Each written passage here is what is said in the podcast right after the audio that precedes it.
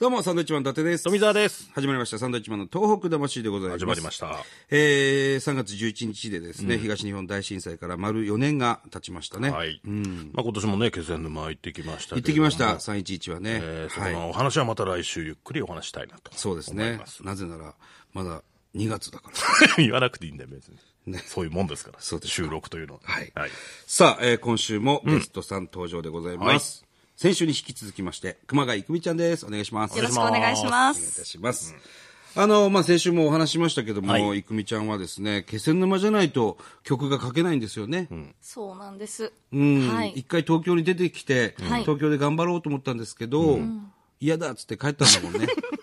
その時はなんか何、嫌だ何、何がダメだったのあのー一人で、たまあ、単身状況で、進学もせず、行ったんです、アルバイトもしながら、ライブハウスで歌っていて、みんなすごく上手だし、あのーストリートミュージシャンの方たちもたくさんいて、うんはいはいはい私はその路上で歌う勇気も当時なかったですし、友達もできなかったし、友達できなかったの。はい。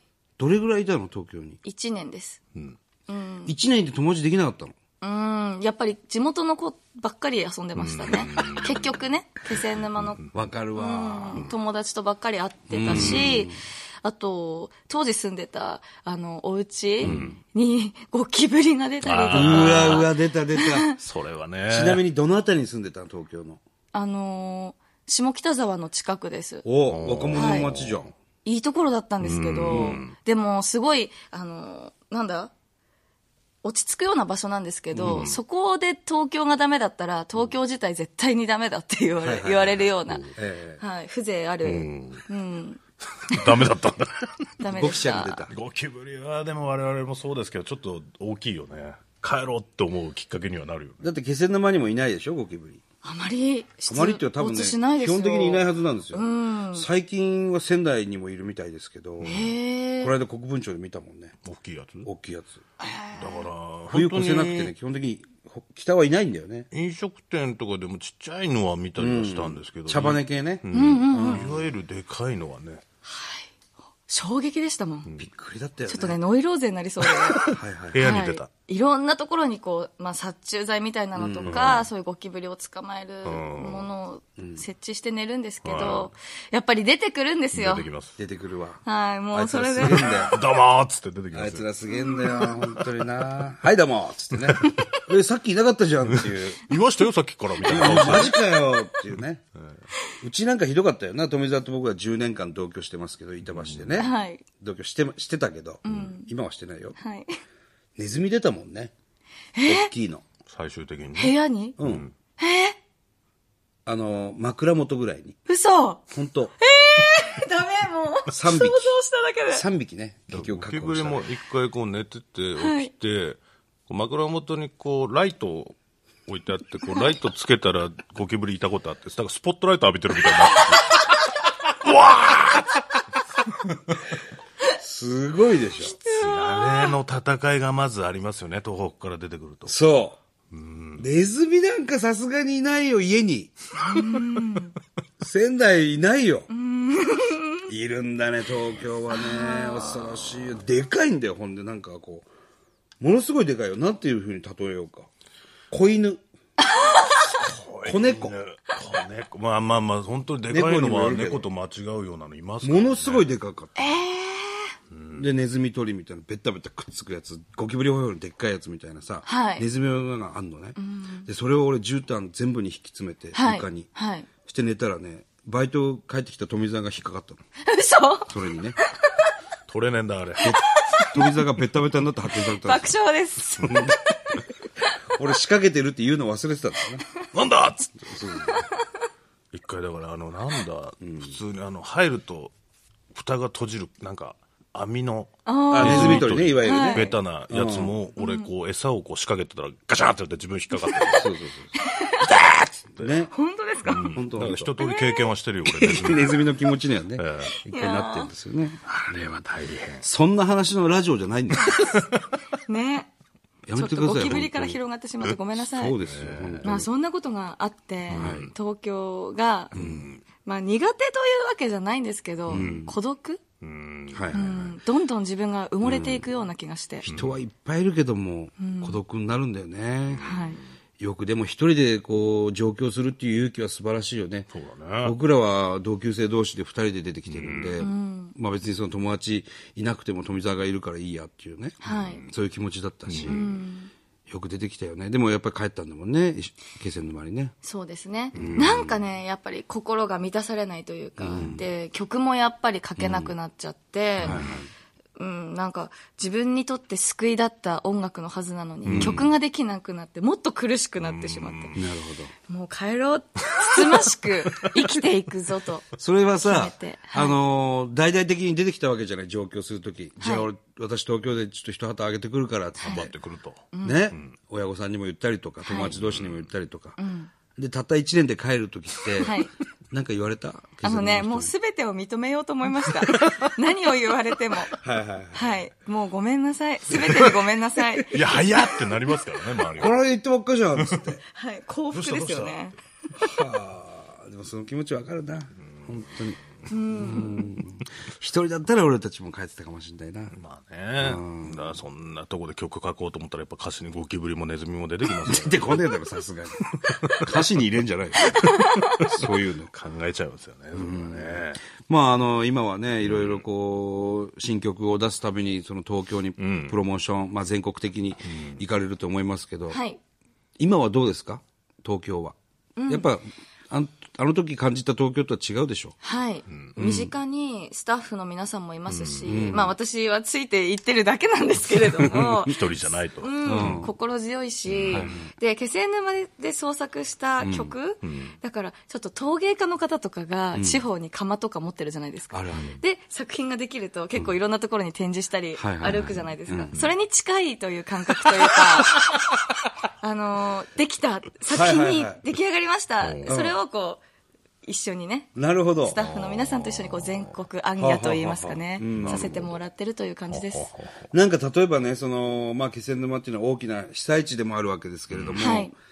そういう、ほら、まあ震災後ですよね。はいやっぱ気仙沼住んでればいろんな思いがあるわけですけど、その場所で作った曲が、はいその東京とかでどう捉えられるんだろうなっていうふうに思ったことはない、うーん、ありました。なんか変な温度差みたいなさ、はい。やっぱある。うん。なんか、自分にとってのふるさとで、そこにいることが当たり前で、と特にこう特別なことは感じていなかったんですけれども、やはり被災地として見られるじゃないですか。でも、まあもちろんあの、気仙沼っていうと皆さん心配してくださったりするんですけど、なんかこう、気仙沼の、いくみちゃんとか言うと、なんか別に自分では売りにそこをね、しているわけではないんだけれども、純粋に音楽をね、あの、聴いてほしいなって思った時期はあったんですけど、みんなそれぞれ背負っちゃったところがあるじゃないですか。うんそうだねね俺たちもそうだよ。そうですよね。うん。だから、それはもう本当に、私は気仙沼に住んでるんだし、もう何もね、隠すことでもないんそうだよのねで、うんもう強気でやっていくしかないなと今は思ってるんですよ。はいはいはいうんそっか、やっぱそういうのあるんだね。気仙沼のいくみちゃんだもんね。まあ、それはね、でも、そ、その通りなので。 その通りだけど、 はいなんかそのバック後ろにはやっぱこう被災地気仙沼っていうのはあるもんね、そうですね。我々もね、宮城出身仙台出身のサンドイッチマンですっていうと、やっぱりこう後ろに感じる人もいるだろうしね、ああこいつらあれだっていうね、はい。うんでもそれはもう僕らも全然いいやと、はい。それで少しでもこう東北宮城ね被災地を思ってくれるであれば、はい全然いいやって思ってやってますし、お互い様だねそれはねいいんだよ背負おうよはい。うんそうだよ背負ってなんぼだよ俺らは、そうだろなんだお前なんでお前だけ温度差あんだよ一緒にやってんのにお前東北魂っていうラジオやってる時点でそうなんだまあまあね。曲作りに関しては、なんか変わりました、震災前。あと。やっぱり震災後は、ほとんどが頭の中震災震災の、まあ、もちろんあの光景だったりとか、もうただでさえもうみんなが避難所に仲間が暮らしてたりとかしてる状態だったので、頭の中にも震災のことしかなかったんですよ、それはもうしばらく長く続きましたので、やはり作品を書く時も、そういう心情が出てしまったりもしましたし、だからその震災の年に私はファーストアルバムをリリースしたんです。だから、まあ、デビューしてすぐ震災があったので、すごいその自分でも振り返って作品を聞いてみると、この4年間の自分の歩みっていうのが、ようやく見えてくるようになりました。なるほど。がむしゃらだったけれど。曲に現れてるというか、気持ちが。そうなんですよね。自分ではすごい無意識だったんですけど、やっぱり出ちゃうんだなと思いましたね。なるほどね。でも逆にそういう、なんて言うんだろうな、曲を作れる人は少ないかもしれないよね。日本中に言っても。そうですかうんね。だって、いくみちゃんの歌でものすごい元気になった人ってたくさんいるよ。そうかな、うん嬉しいですけそど、れはだとしたら。いいんですよ、だから。うん。元気になってるわけだからね、周りの人たちはね。そういうことじゃないですか。音楽とかお笑いとかも。ね。はい。うん。だからいいのさ。そう。いいの。このままでいいんですよ。あ伊達兄貴救われの、まねすね伊達兄貴のラジ 伊達兄貴の相談室。 別に相談されてない ですけど、勝手に言ってるだけでね。うーん。ということでね、今も気仙沼に住んでるわけですけども、そんな郁美ちゃんが、今流れてきました、この曲ですね。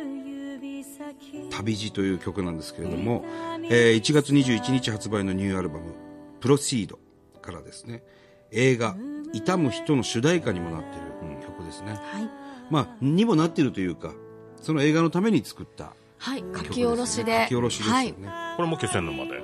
書きました。もう締め切りギリギリで提 出して。漫画家みたいですねもう本当にく苦しかったですね、この曲が書けるまでは。あそうはい、それくらい深い作品ですので、ぜひ皆さん劇場で、そうですね、映画見ていただいて、はい、うんやっぱりあれですか曲を作ろうとしてこうやって苦しい時ってピリピリしてんのいくみちゃんっていつもこうのほほんっていうか、柔らかい感じのイメージがあるんですけどあー会うたびにはい、そういう時僕ら会ってないだけかなはい、誰にも見せたくないです。 もう髪の毛くしゃくしゃにしながらはい、 「誰だよお前ら」みたいなもうね、イラつき度マックスですね。そんな時あんのあります。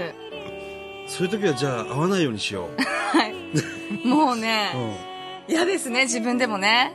嫌なんですけど、そんな時あんのもうカリカリしますし、あそうはい、焼け酒しますし、ね。焼け酒 は真逆のイメージだ わお酒飲みすぎないようにね、はい気仙沼美味しいお酒いっぱい、いね、あるけども、そうですね。ね気をつけます。はい。